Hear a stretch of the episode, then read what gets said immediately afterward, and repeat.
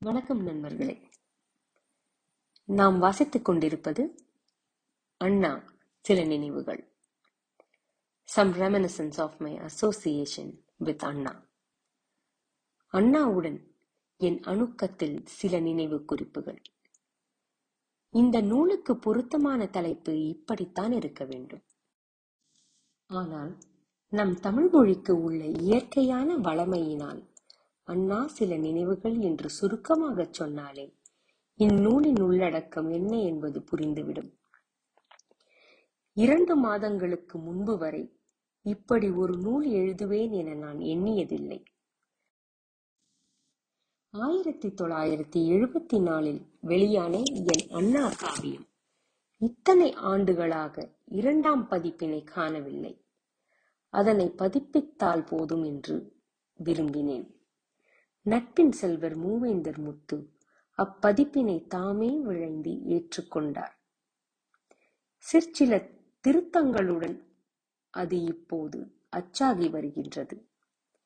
சென்ற பதினைந்து பத்து ஆயிரத்தி தொள்ளாயிரத்தி எண்பத்தி ஆறு அன்று என்னுடைய அறுபத்தி இரண்டாவது பிறந்த நாள்.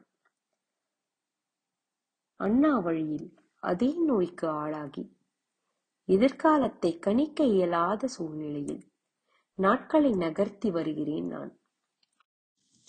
வழக்கமாக என்னை கண்டு மகிழ அன்று வருகை தந்த நண்பர்கள் ஒரே குரலில் கோரிக்கை ஒன்றினை என் முன் வைத்து வலியுறுத்தினர்.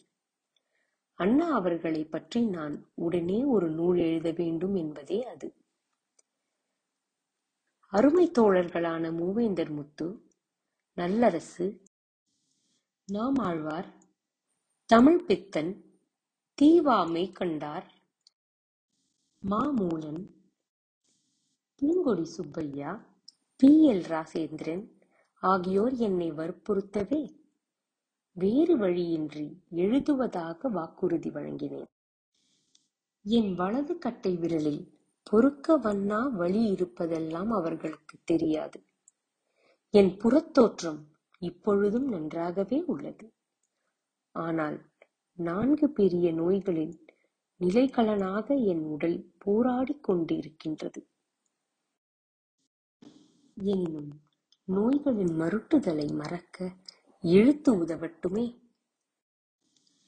அண்ணா அவர்களிடம் இருபத்தி ஏழு ஆண்டுகள் நெடிய தொடர்பு எனக்கு உண்டு. அச்சமோ கூச்சமோ இன்றி அவரிடம் துவக்க நாட்களிலேயே மிக இயல்பாக நான் பழகிட காரணமாக இருந்தவர் என் இனிய நண்பர் இ. வே. கி. சம்பத் அவர்களே. இருப்பினும் அண்ணா அவர்களை பற்றி இம்மாதிரியான ஒரு நூல் எழுதிட நான் தயங்கினேன். தந்தை பெரியார் அவர்களிடம் சில ஆண்டுகள் குருகுல வாசம் செய்தது போலவோ கலைஞர் அவர்களிடம் அதைவிட பல ஆண்டுகள் ஒன்றாக உறைந்தது போலவோ நான் அண்ணா அவர்களிடம் தொடர்ந்து தங்கியிருந்ததில்லை என்பதால்தான். எழுத்தாளர்களான தம்பி அரங்கண்ணனும் நண்பர் தில்லை வில்லாளனும் அண்ணாவிடம் குருகுல வாசம் செய்தவர்கள். வீட்டு பிள்ளையான தம்பி டாக்டர் பரிமளமும் எழுத தெரிந்தவர். அண்ணாவின் அருமை தம்பிமார்களில் எழுத்து திறனும் தகுதியும் உடையார் பலர் இன்னும் இருக்கின்றார்கள். இவர்கள் எல்லோரும் எழுத முனையாத போது நாம் அண்ணா சில நினைவுகள் எழுதலாமா? சரி. நாம் எழுதிய பின்னரேனும் இவர்களுக்கு ஒரு ஊந்துதல் ஏற்பட்டு அதனால் மேலும் அண்ணாவை பற்றிய உண்மையான சில நூல்கள் வெளியே வரட்டுமே என துணிந்தேன். நவம்பர் திங்கள் முழுவதும் என் நினைவாற்றலை நன்கு தூண்டிவிட்டு நாள்தோறும் முற்பகல் ஒன்றும் பிற்பகல் ஒன்றுமாக எழுதினேன். எழுதி முடித்த பின் என் துணைவியாருக்கு மட்டும் படிக்கத் தருவேன். அவர்கள் முகத்தில் நிறைவைக் கண்டதும் தலைப்பைச் சூட்டுவேன். பின்னர் இருமுறை படித்து பார்த்து நானே முழுநிறைவு பெறும் வரை திருத்தங்களை செய்வேன். இப்படியாக அனைத்தையும் ஒரே மாதத்தில் நிறைவேற்றி அச்சுக்கு தந்தேன். சிறுகதை யுத்தியும் நாடக யுத்தியும் நிறைய கையாண்டேன். உரையாடல்களை மையமாகக் கொண்டே இதை அமைக்க வேண்டியிருந்ததால். சுவை குன்றாமல் இருக்க எளிய இயல்பான நடையிலே எழுதியுள்ளேன். என் மாமனார் மன்னார்குடி சி. தம்புசாமி அவர்கள் நினைவிற்கு இந்நூலை உருத்தாக்குகின்றேன்.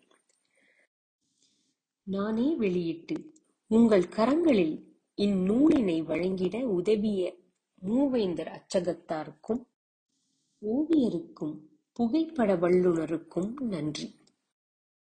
ஆயிரத்தி தொள்ளாயிரத்தி அறுபத்தி ஒன்பது பிப்ரவரி மூணாம் நாள் வரையில் நாம் எல்லோரும் எப்படி இருந்தோம் என்பதை திரும்பி பார்த்துக் கொள்ளவும். இந்நூல் உதவி செய்யும் என நம்பி என் நினைவில் தேங்கி நின்ற உண்மை வெள்ளத்தை திறந்து வடிய விட்டிருக்கிறேன் மறதியினால் ஏதாவது பிழை ஏற்பட்டிருப்பின் பொறுத்தருள வேண்டுகிறேன். அன்புடன் எஸ். கருணானந்தம்.